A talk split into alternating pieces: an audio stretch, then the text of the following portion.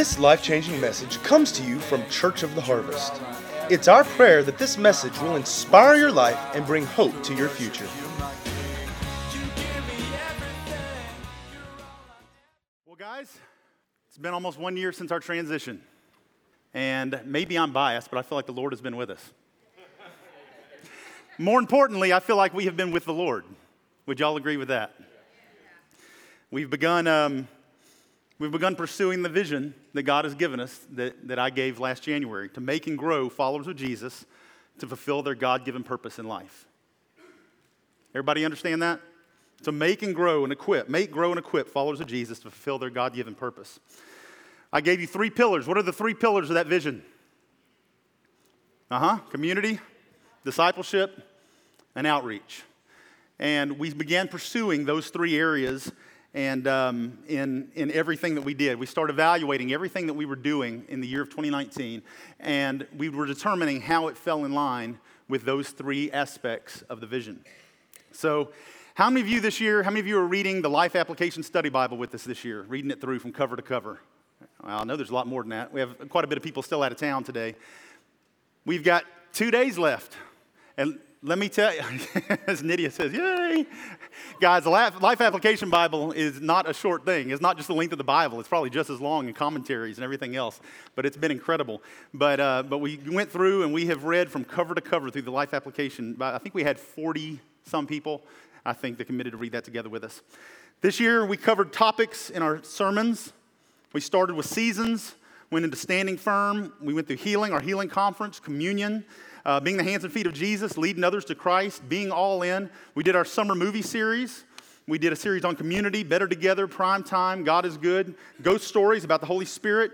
Uh, uh we did one on giving, and we just finished the series, The Journey of Christmas. In 2019, how many of you enjoy getting together with Spirit Church and City Church? Love getting together with them. They're family. We had an awesome, how many of you were at the Unity service February of last year?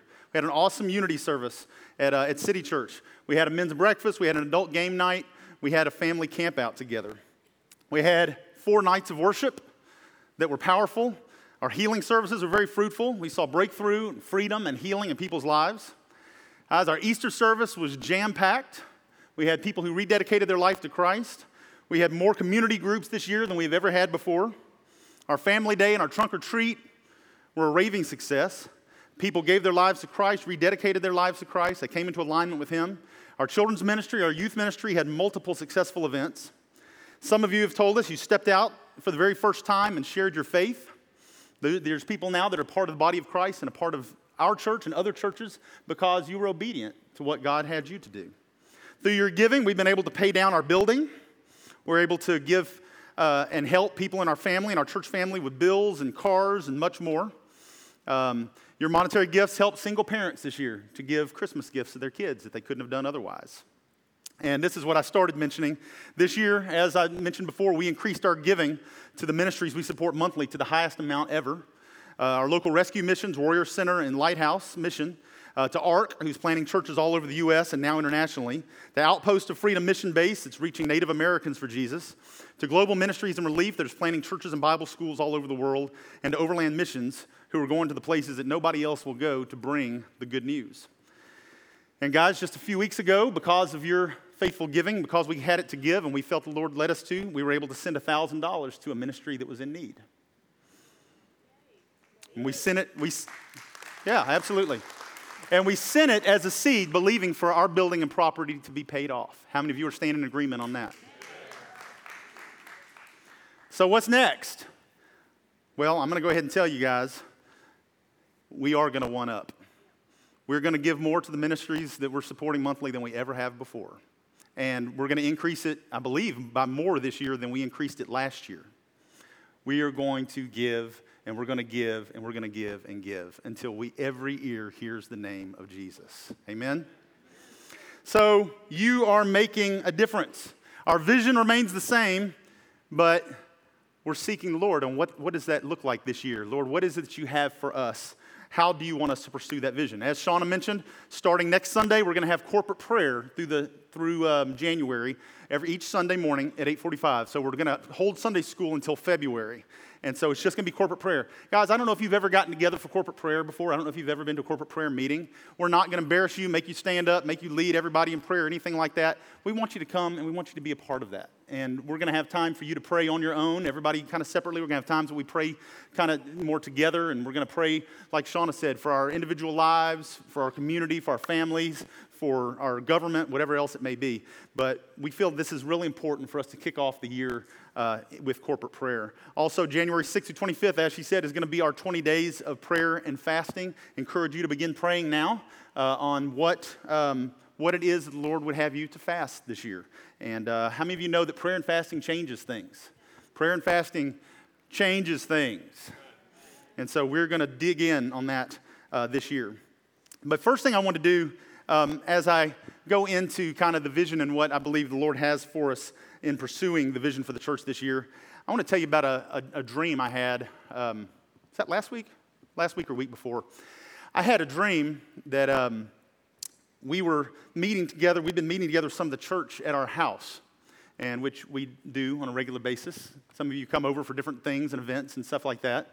Um, and I don't know if you've ever had the thought, but I certainly did, especially with Christmas this past week, as we had my mom's side of the family over and had like almost 30 people crammed in our living room, and uh, it's just nuts. And so in this dream, I'm going, there's not enough room. We need more space. And we were spending all the time, we, we sometimes we try to move furniture. We, we got the Christmas decorations taken down on December 26th. I don't know if anybody is as quick and as inefficient as my wife is.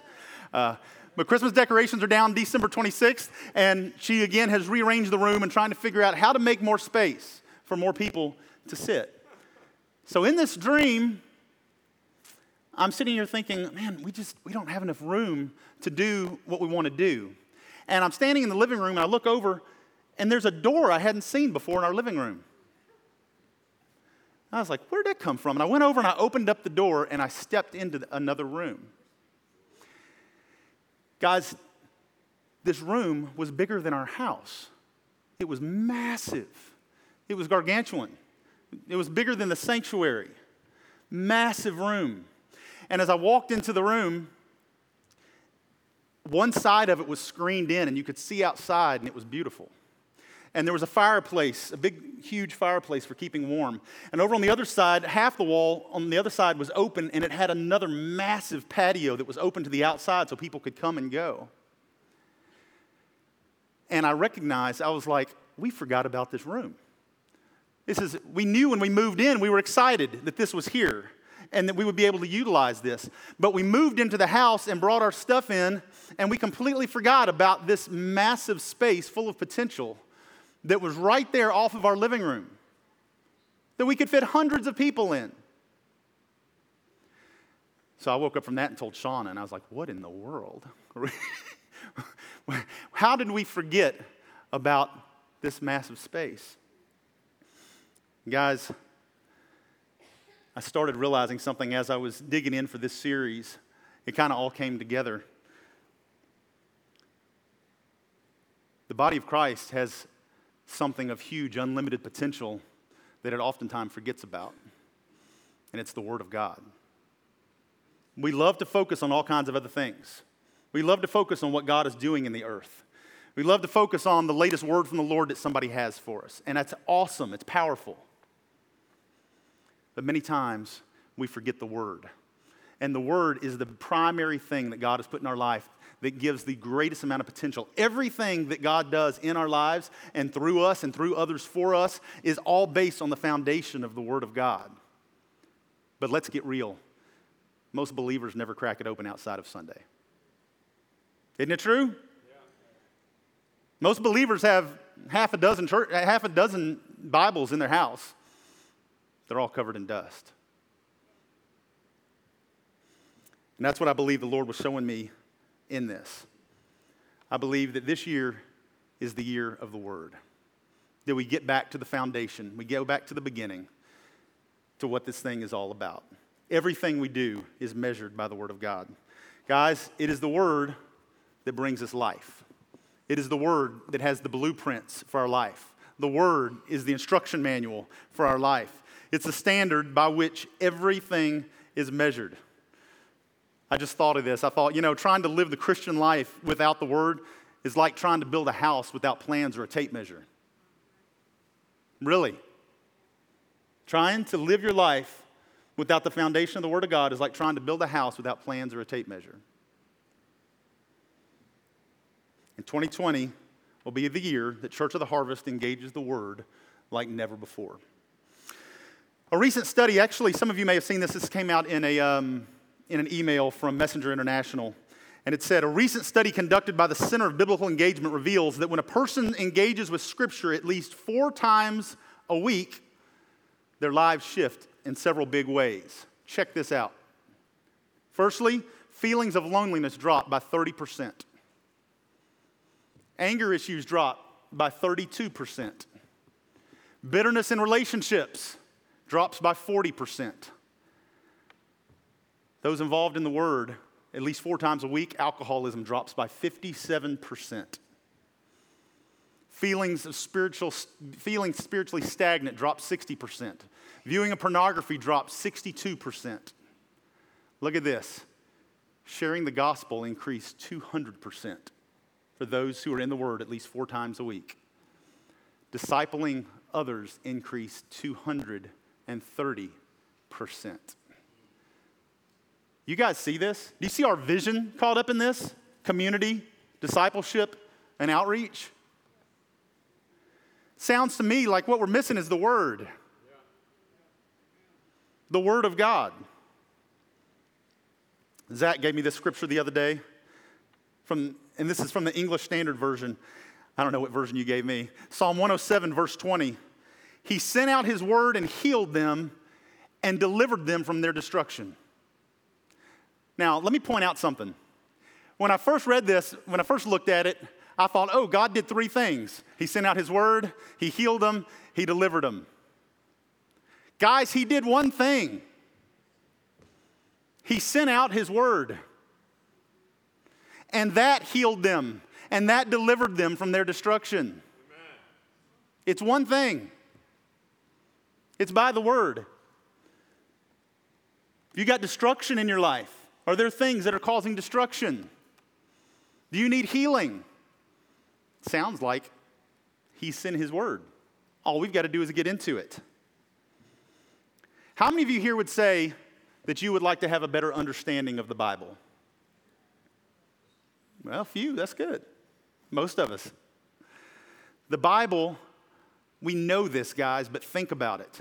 The Bible contains the very words of God. I've heard people say, well, God's just not speaking to me. I'm just not hearing his voice. The first thing I would say is get into the Word. It's the first primary place that we receive the words of God. Get into the Word of God. These words can give us the most amazing life ever. Let me show you how important it is. And if you got a Bible, you can turn with us to Deuteronomy chapter 31.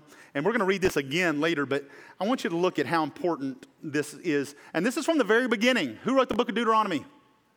Moses did. So from the very beginning, Deuteronomy chapter 31, verse 9, it says, So Moses wrote down this law. What was the law Moses wrote? What books did he write? The first five Genesis, Exodus, Leviticus, Numbers, Deuteronomy. So Moses wrote down this law, the books of the law. He wrote down the law and he gave it to the Levitical priests who carried the ark of the covenant of the Lord and to the elders of Israel. Then Moses commanded them at the end of every seven years, in the year for canceling debts, during the Feast of Tabernacles, when all Israel comes to appear before the Lord your God at the place that he will choose, you shall read this law before them in their hearing. So every seven years, it says, You will come together and you will hear the law read to you. Assemble the people, the men, women, and children and foreigners residing in your town so they can listen and learn to fear the Lord your God and follow carefully all the words of his law. Their children who do not know this law must hear it and learn to fear the Lord your God as long as you live in the land you are, cross, you are crossing the Jordan to possess. Get that? So every seven years, he said, every seven, understand, they didn't have a written Bible to hand out. Not, they, they didn't have the law for each person to read. So they would make it clear, and every seven years they'd bring everybody together, and it says so that you would fear the Lord, and it said for their children who don't know the law. So some of you said you would like to have a better understanding of the word. How many of you would say you would like to have a better understanding of the word, but you find it challenging sometimes? Man, not many people want to raise their hands on that. I do sometimes, guys. Now, I will say that every time I crack open the Bible now, every time I do, I start and I pray and I say, Holy Spirit, speak to me through this. Show me what you want me to see. Use it. I believe that it's living and powerful, and just ask you to pierce me with it. Take me the direction you want me to go. But the Bible is sometimes difficult to understand. And so, if you are in that position and you say the Bible is tough sometimes, you're not alone. And this year, part of the vision, part of what I see in this, is that we give you the tools to unlocking the Bible. How many of you would say that that's okay? There's several reasons the Bible can be difficult to understand and follow, and that's what I'm going to spend the rest, most of the rest of this talking about, and we'll continue on next week. Um, but we're going to talk about that a little bit. Has anybody here ever visited the Louvre Museum? a few of you have been to the Louvre. Louvre is an art museum in Paris. And you know, if you've ever been there, the Louvre is massive. It's unreal. You could spend two days and not see it all. And uh, it's, it's actually, it's overwhelming. And so you've got in the Louvre, you've got all these famous sculptures and paintings by Rembrandt and Van Gogh and Monet and all these different ones. But what would you say the most famous, famous painting in the Louvre is? The Mona Lisa. Who, who, who painted the Mona Lisa? Da Vinci, yeah. Anybody know how much the Mona Lisa is expected to be worth? $700 million. Yeah. So, actually, throw that picture up of the Mona Lisa right quick, Aaron. There's a picture that I took of the Mona Lisa a number of years ago. Now, the Mona Lisa is in this room all by itself, and it's hard to even approach because everybody's gathered all up around it. But one of the first things you notice about the Mona Lisa, go ahead and hit the next picture. One of the first things you notice is the size of it. Now, I wish I could have gotten a picture next to that because you would have seen exactly uh, the size. Um, if I was standing there next, next to the glass, I, my head would hit about the top of the, uh, of the painting there. It is literally 20 by 30 inches. The Mona Lisa is not big. It's a very small painting, worth $700 million. So, as you read about Mona Lisa, you find out that she was born on June 15, 1479. And this was during the Italian Renaissance. And she was married to this wealthy Florentine silk um, merchant who uh, he supposedly, the story is that he had the painting commissioned uh, for their home to celebrate the birth of their second son, Andrea. And so, anyway, there's the Mona Lisa. Any of you ever seen the Sistine Chapel? Huh. Any of you ever seen the Sistine Chapel on TV or seen the paintings of the Sistine Chapel? Go ahead and put up the first uh, thing there. Anybody know what uh, by the way, we made it PG for church. Um, um, uh, how do you know what the painting is actually called? Sistine Chapel's the chapel. What's the painting called? Creation of Adam. Yeah, it's called the Creation of Adam. So, the Creation of Adam, another one of the most famous paintings in the world that um, that Michelangelo painted with all this scaffolding. He paints the ceiling of the Sistine Chapel, and we know this represents the, the strong finger of God uh, touching the, the lifeless, limp finger of, of Adam and bringing, uh, and, and, bringing life. Uh, both paintings, actually, go ahead and, and hit, the, hit the next picture, Aaron. Both paintings are incredible and stunning. And here's the interesting thing Da Vinci and Michelangelo painted these at the same time. So these are both going on at the same time. I'll bet one took a little longer than the other. Could be wrong. Um, the Mona Lisa sits in a room all by itself. That room was renovated four or five years ago for about six million bucks. One room for a $700 million painting. It's isolated from all the other paintings, doesn't have any correlation or connection to any of the other paintings in the Louvre. Um, but the creation of Adam in the Sistine Chapel, which let me mention, I did not take these pictures because uh, they don't allow pictures to be taken in the Sistine Chapel unless they are officially authorized to be taken. Um, but the creation of Adam is made up of over 300 characters. And it's a huge story. It's got everybody in it from Noah to Jacob to Moses to David to Abraham to Ruth. It's got everybody in there. The Louvre is an art museum. The Sistine Chapel is a mural. Do you see the difference? The Sistine Chapel tells the story of redemption. So I'm going to give you a couple of things. You can follow along on the note sheet from your service guide. First point I want to make to you the Word of God is a mural and it tells a single story. The Word of God is a mural and it tells a single story. And I'm going to go ahead and give you the second point on your note sheet there.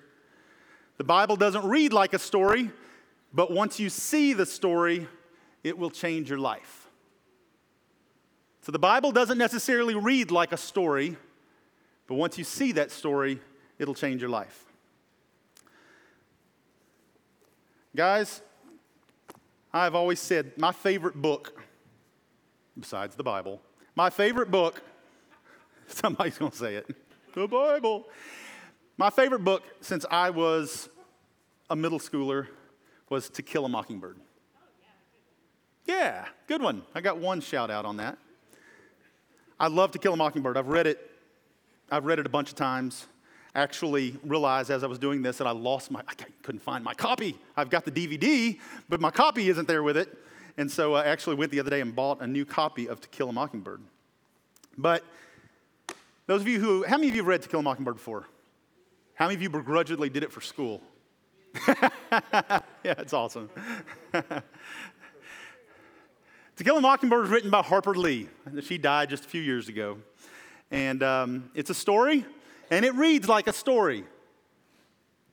It starts in the beginning, goes in chronological order from chapter 1 to chapter 31 about a man named Atticus Finch, an attorney, and about his kids, Scout and Jem.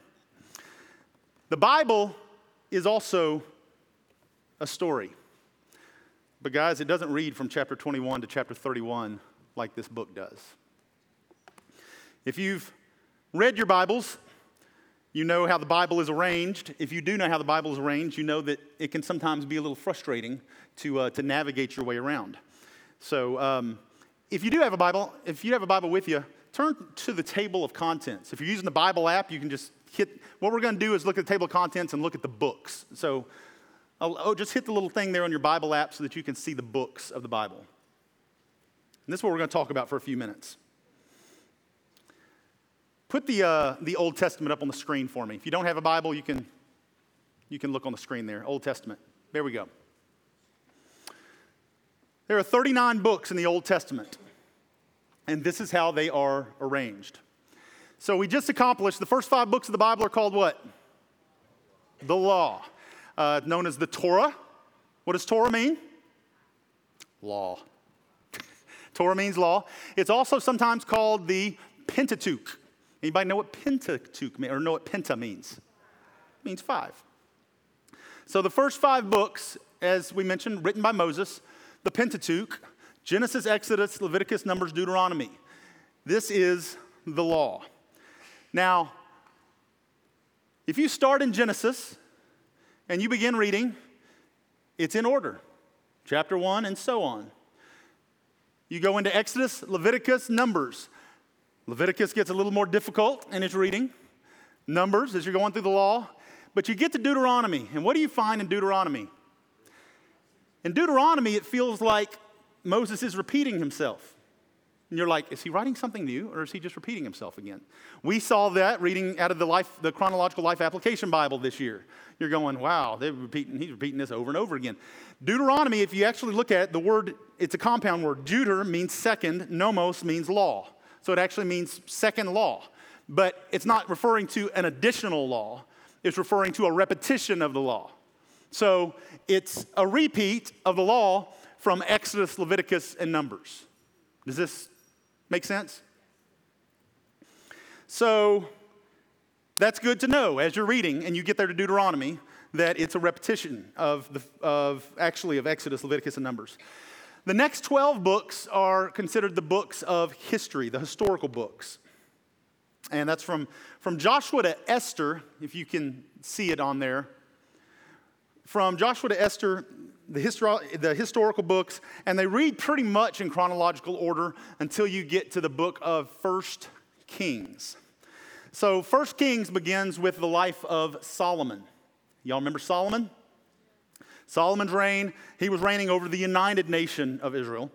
And um, we know that as you go into First Kings, it begins talking about his sin, his demise, and, um, and the dividing of Israel into two weaker nations. What were those two nations called? Israel and Judah, right? So Israel was to the north, Judah was to the south. In Second Kings, in Second Kings, it goes back and forth between the kings and prophets of the north and the kings and prophets of the south. So in Second Kings, the nation has been divided into two different kingdoms, and it's jumping back and forth and back and forth and back and forth between the two kingdoms. Gets a little confusing. You got to read it closely and figure out where they're at.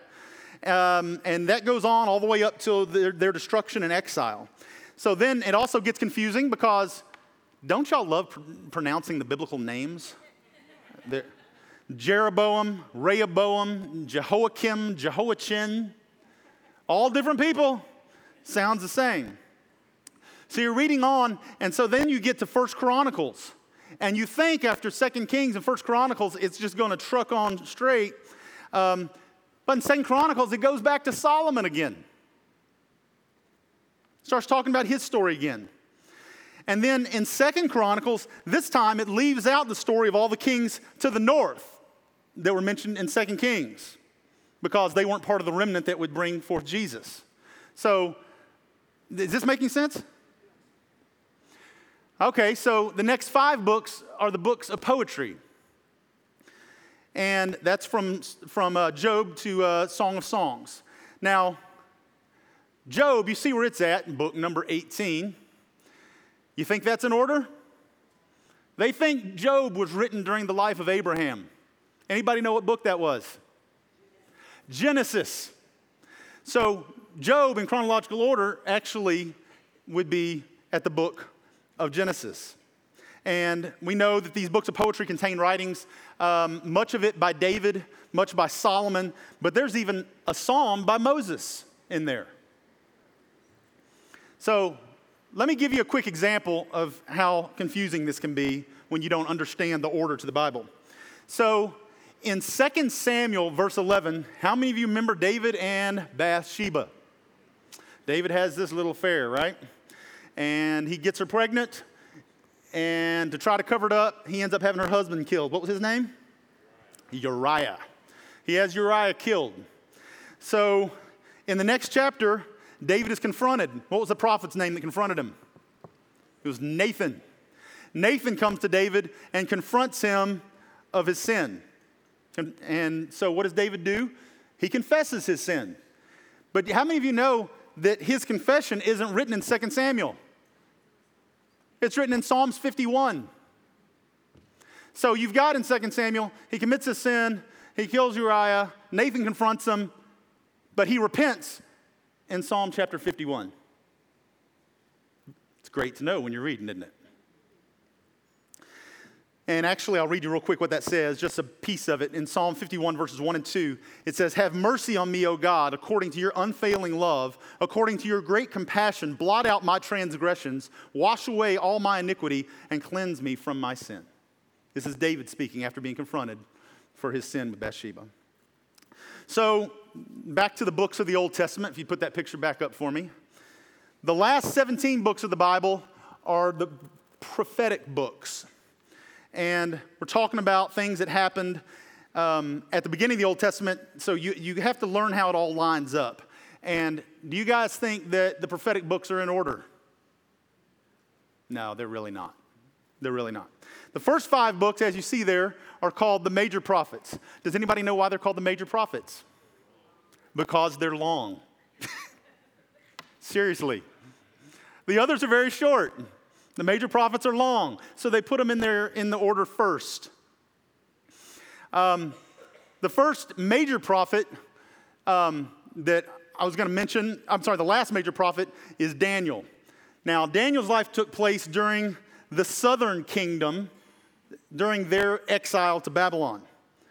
So, say you read through Daniel and you go to the next prophet, which is Hosea, right? So you would think you would just read right on through to Hosea, who would be the first minor prophet. But in reality, Hosea takes place 145 years before the book of Daniel does. Y'all getting this? He's prophet, and not only that, Daniel is from the southern kingdom. Hosea is prophesying to the northern kingdom. And this was just before um, they were taken, overtaken by the Assyrians, the northern kingdom was. Is all this getting confusing? Then I'm making my point. Good. We haven't gotten to the New Testament yet. Ready for that? Throw up the New Testament for me, real quick. What are the first five books of the New Testament? Um, first four books of the New Testament called? The Gospels. The first four Gospels, so we've got Matthew, Mark, and Luke. Matthew, Mark, Luke, and John, and they're all basically telling the story of Jesus' life, right? And they're fairly well in chronological order. Um, at least Matthew, Mark, and Luke are. John, everybody wonders, well, what happened to John? Because his order is all different than, than Matthew, Mark, and Luke's order. And um, actually, what they believe, they believe that Luke actually, I'm sorry, John actually wrote for, um, he wrote in topical order rather than historical order. Does this make sense? So, all in all, they still tell the same story. So you've got that those first four books that are about Jesus, and then secondly, you've got Acts. Acts is the one history book of the New Testament, and in here we have the story from Jesus' ascension until about 63 A.D. The story of the early church, and when this book comes to an end, you figure you would just go on reading into Romans in chronological order, but the book of Romans is different. Why? Because you've got those next several books of the Bible. The next 21 are actually letters. Uh, many times they're called the epistles, uh, which just means letters. So logically, you would think that Romans picks up where Acts takes off, but it actually doesn't. Romans is a letter to the Church of Rome and is not a history book. It's the first of the 21 books written to either churches or to individuals that we find there. And they are not in chronological order. Anybody know how the, how the letters, how they're organized? They're organized by author. Makes sense, right? So that first, the first set are the letters by Paul, and then you've got those that fall in line next. And um, then you've got, uh, you got Hebrews in there right in the middle, and we don't know who wrote the book of Hebrews, but then you've got James, Peter, uh, John, and Jude who wrote the rest of the letters of the, of the New Testament. And then to conclude the New Testament, you have one book of prophecy, which we know is the book of Revelation. And actually, anybody know what the first two New Testament books to be written were? They're pretty sure of this. They believe it was James and Galatians were the first books to be written in the, doesn't necessarily mean that in chronological order, it just means in the order that they were written, that James and uh, Galatians were written first. Could all this be one of the struggles that people have when they're reading the Bible? Of course it could. Yeah. This could be one of the reasons that people struggle to read it. It'd be kind of like if I took this book and I ripped, out, ripped it out by chapter, 31 chapters, and I mixed them all up in a different order, and I said, now read it and try and get the story from it. Be a little difficult, wouldn't it? But the thing is, God wants us to read the Bible, and He wants us to understand the one story that He's been writing since the beginning of time because it's your story. And once you know the story, it'll change your life. So, this year, guys, this year is going to be the year of the Bible. I want everybody to read the Bible. And look, I've done it too. I'm not talking about listening to sermons or watching podcasts. Those things are great. But I'm talking about digging into the Word of God for yourself. I'm not talking about watching a Christian TV show. I'm not talking about listening to some preacher. I'm talking about you individually digging into the Word of God for yourself. And I know it can be overwhelming, um, especially for those who have never read it before, because you know we can't just come and hand you a, a book that's thousands of pages long and say, "Here, read this." Most people are going to go, "That book is long." and it's complex and it's out of order and I don't understand. And so, what do people end up doing? They end up just listening to sermons. They end up just going to church and feeling like that's enough. As I said, many of us read, 40 some of us read the Life Application Study Bible in chronological order this year. Guys, it's long. Spend 30 minutes to an hour a day just with, just with the reading, you know, from the Bible. It's long. Earlier this year, I was praying because I recognized that I couldn't hand everybody in the church the Life Application Bible and say, let's read this. Not everybody has an hour a day to put into reading the Word. And so I began thinking about this and digging in and saying, Lord, what would you have us do? Because I've been, since the beginning of last year, feeling like we needed to dig back into the Word of God. And so um, earlier, earlier this year, I was introduced to a book, and I meant to bring a copy up here with me. You mind grabbing one for me? Ah, there's one right there. Thank you, sir. I was introduced to a book, a book called The Story. How many of you have seen this? We've got it out in the lobby, and uh, it is available today for purchase. You can get them online uh, as well. You can get them from Amazon or wherever. It's going to be cheaper from us here than it is from Amazon. We buy, bought a bunch in bulk. But um, this was, um, the story is by Zondervan Books. It's uh, contributed to by um, Max Lucado and Randy Frazee, if you're familiar with them. And what they did was they put the entire Bible together. This is the New International Version. It's the entire Bible, every major story and every major theme of the Bible in 31 chapters. And um, my brother was telling me about it. His church just, uh, just, actually, they're still going through it together. But what we've talked about today is what the story is all about. It's meant to unravel the one story of the Bible. And the subtitle of it is The Bible is One Continuing Story of God and His People. It is in chronological order, um, according to as we've been talking about today. It is an abridged chron- chronology of the Bible. It is not meant to replace the Bible. But here's my hope. My hope is that this year that we will go through the story together. And for 31 different weeks this year, we're going to cover the entire Bible from beginning to end. Every major theme, every major story in the Bible. And what I'm believing for is that it's going to reawaken a hunger for the Word of God within God's people. I, it's too much. I, I, recognize it was too much to hand that Life Application Bible. But guys, I believe we can start here. Each chapter is approximately 8 to, 8 to 15 pages long. And the print is pretty large. Uh, like I say, it's straight from the New International Version. Um, it jumps from one point to another. There's a narrator, and you'll see small spots in there where there's a narrator speaking. And so instead of speaking of all these different kings of Israel during a short period of time that were evil and all these different things, it, the narrator will come in and say, during the next season of the nation of Israel, um, many of the kings were evil and led the people astray. And then it takes you to the next major, next major theme. So we're going to dig in. This is what it's all about to unravel some of you for the first time going into the Bible. Like I say, it's not meant to replace the Bible, but it's meant to develop a hunger. And it does move around, it does read like a novel, it is in order, and it does other things. For instance, it will go straight from 2 Samuel chapter 12, where David is confronted for his sin with Bathsheba, and then it straight into to Psalm chapter 51, and it gives his, his prayer of repentance immediately following. You following me?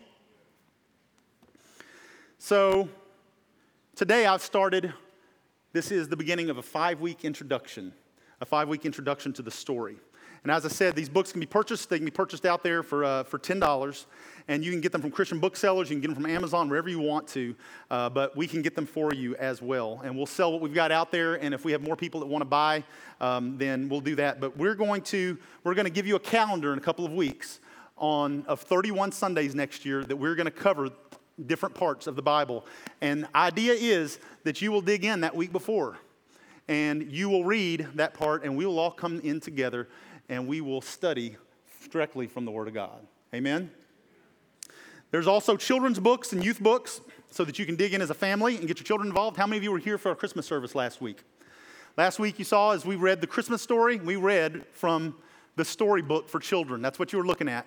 And it has it for different ages, and you'll see those out there as well. There's also one for students. Um, our children's department on Sunday mornings, they will be following with us on the exact same week. So when you leave church on Sunday and you do like you do with your kids many times, you say, What did you learn today? And they're like, hmm. No, what did you learn? Jesus. Uh, you're gonna already know. You're gonna already know what they learned in the children's department. And hopefully you will have already read it with them during the week. And so on the way home, you're going to truly be able to have a discussion. As you sit around lunch on Sunday, you're going to truly be able to have a discussion about what you read this week, about what was preached about on Sunday morning, about what they learned about in children's class, or the youth learned about in the youth group. And you're going to be able to, as a family, pursue the Word of God together at the same time. You catching it? Let's look back one more time at Deuteronomy chapter 31. Let's look at it again. So Moses wrote down this law. He gave it to the Levitical priests who carried the Ark of the Covenant of the Lord and to all the elders of Israel. And then Moses commanded them at the end of every seven years, in the year for canceling debts, during the Feast of Tabernacles, when all Israel comes to appear before the Lord your God at the place he will choose, you shall read this law before them in their hearing. Guys, we need to be reading the Bible before our children in their hearing. Assemble the people, men, women, children, and foreigners residing in your town so that they can listen and learn. Learn to fear the Lord your God and carefully follow all the words of the law. Their, the, their children who do not know the law must hear it and learn to fear the Lord your God as long as you live in the land you are crossing the Jordan to possess. Guys, every seven years, they would get together men, women, children, even the outsiders, the foreigners. They would all come together during the Feast of Tabernacles and they would hear the law read to them. Guys, we don't have to do that anymore. They didn't have the Bible. You've got it. You can do it every day. You can see those stats applied to your life because you've made the choice to write the law of the Lord on your own heart. And why? They didn't just do this so they'd get smarter, they did it so they would live by the law of God, so that they would truly live the story. As I said, uh, Max Lucado and Randy Frazee collaborated on this book. And um, referring to that, what we just read in Deuteronomy chapter 31, that phrase when he said, he said, is um, that's used to fear God. It, he said it simply means that you need to know the story God is writing so that you can see what he's up to and that you'll be compelled to take him more seriously with your life. How many of you would say we need to take God even more seriously with our life? Where he's going and what he's doing, because I want to be on board with him. This was a huge concern for Moses, making sure the next generation understood the story. We've got to do the same. Moses knew that they were only one generation away from losing their identity and going back into captivity. Let me say this too. If it bothers you, the fact that for 31 Sundays next year we're going to cover the Bible from beginning to end, that confirms to me again that we're doing the right thing. Guys, the Bible has got to be of utmost importance in our lives. It's got to be the major thing. It's the foundation of everything that we do in the Christian life. It's of paramount importance. Every word of the Lord that you receive, it's measured by this standard. Some, that's why I've known people who've gotten words from the Lord for somebody and it's almost ruined their life because it was a bad word. It wasn't from God. And they took it as a word from the Lord because it was somebody they trusted, but they didn't see if it lined up with the word. They didn't know enough of the word to know whether or not this was truly the Lord speaking to them. And so they almost drove their life into the ground. Guys, we should have the word so within us that nobody can lead us astray like that. You may have read the Bible 75 times from cover to cover, but guys, if you come into this with the right heart, expecting the Lord to speak to you, He will. You can get a fresh revelation of things that you have never, ever seen before. People, people outside the church don't get it. They'll think, how in the world can the church be reading the same book for 2,000 years? Do you really get anything new out of it? Yes. You can get some, it's, it is alive. You can get something new out of it every single day. Jesus said the Word of God is like a seed planted in the soil of our hearts. The seed falls on hard soil, it doesn't grow, it falls on soft soil, and it planted, it produces fruit. Fruit comes forth. The deciding factor is whether or not the story will be, a, the deciding factor in whether or not it will be a good experience for you is the condition of your heart and where you're at in that. February 2nd will be our first Sunday digging into the story. And I would ask you guys look, we're not making any money. You can go buy it yourself if you're concerned about that. Buy it on Amazon.com. You'll find it on there. It'll cost you about five bucks more, but you can get it on there. You can get, what's that? $8 more. Okay. Um, we ask you, get this book. They're out there and available today. There's a student version for teenagers that's available today. There are children's books for a couple, two or three different age ranges of children's books available out there. There is a study guide, there's a devotional. We ask you to begin getting those. You've got five weeks to get those, and then we're going to be, begin following, following along together. February 2nd, we'll be digging into the story. And we're going to spend the next few weeks uh, from today, we're going to spend it praying and fasting and seeing what God is going to do through your life and through this church family. We're believing for God's 2020 vision, personally and corporately. Amen? Let's stand up together. Let me get the worship team to come up as we close.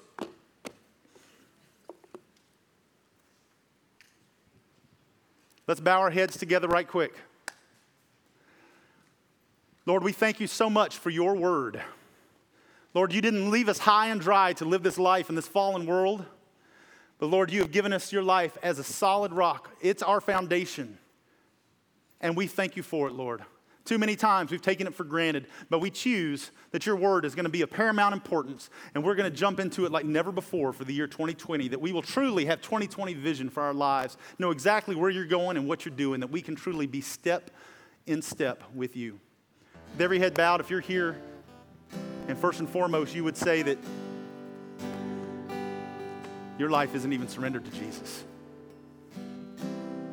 You've maybe you've read the Bible, maybe you hadn't, but you recognize the condition of your heart today and you would say, you know what?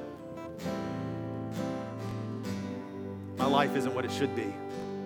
I've been trying to live this life in my own strength. I've tried to do things in my own way for far too long. Guys, we don't want to let this moment pass. If that's you and you're here and you would say, I've got to make a change, I need to surrender my life to Jesus today, I want you to lift your hand. I want you to do it boldly. Who would say, I need to surrender my life? I need to make things right? Guys, it doesn't matter if you've prayed a prayer before or not. Anybody in this place? We're going to pray together. Whether you raise your hand, whether you didn't, whether you're watching online, or whether you're watching a year from now online, you can pray this prayer along with us. And the Bible says when you do, that you, if you mean it with all your heart, if you truly repent,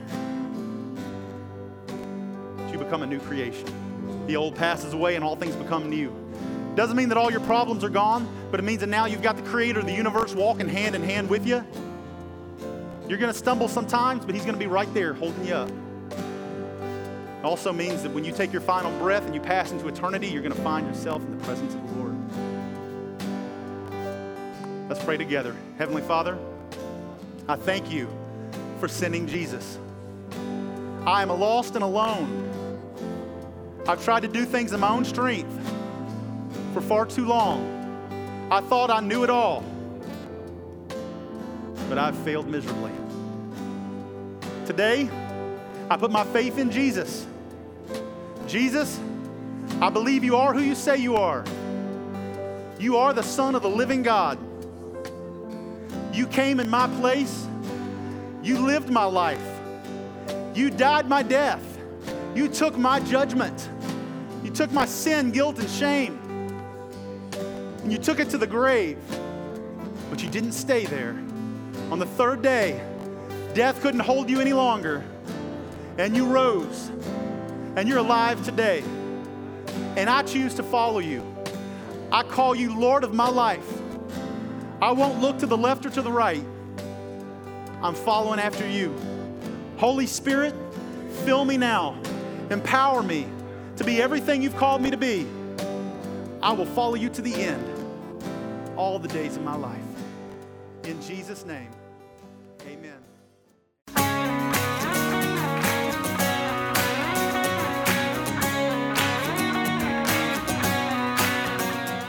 If you'd like to get more information about resources from Church of the Harvest, please check out our website at midsouthharvest.org. You may also contact us by phone at 662 890 1573 or toll free at 866 383 8277.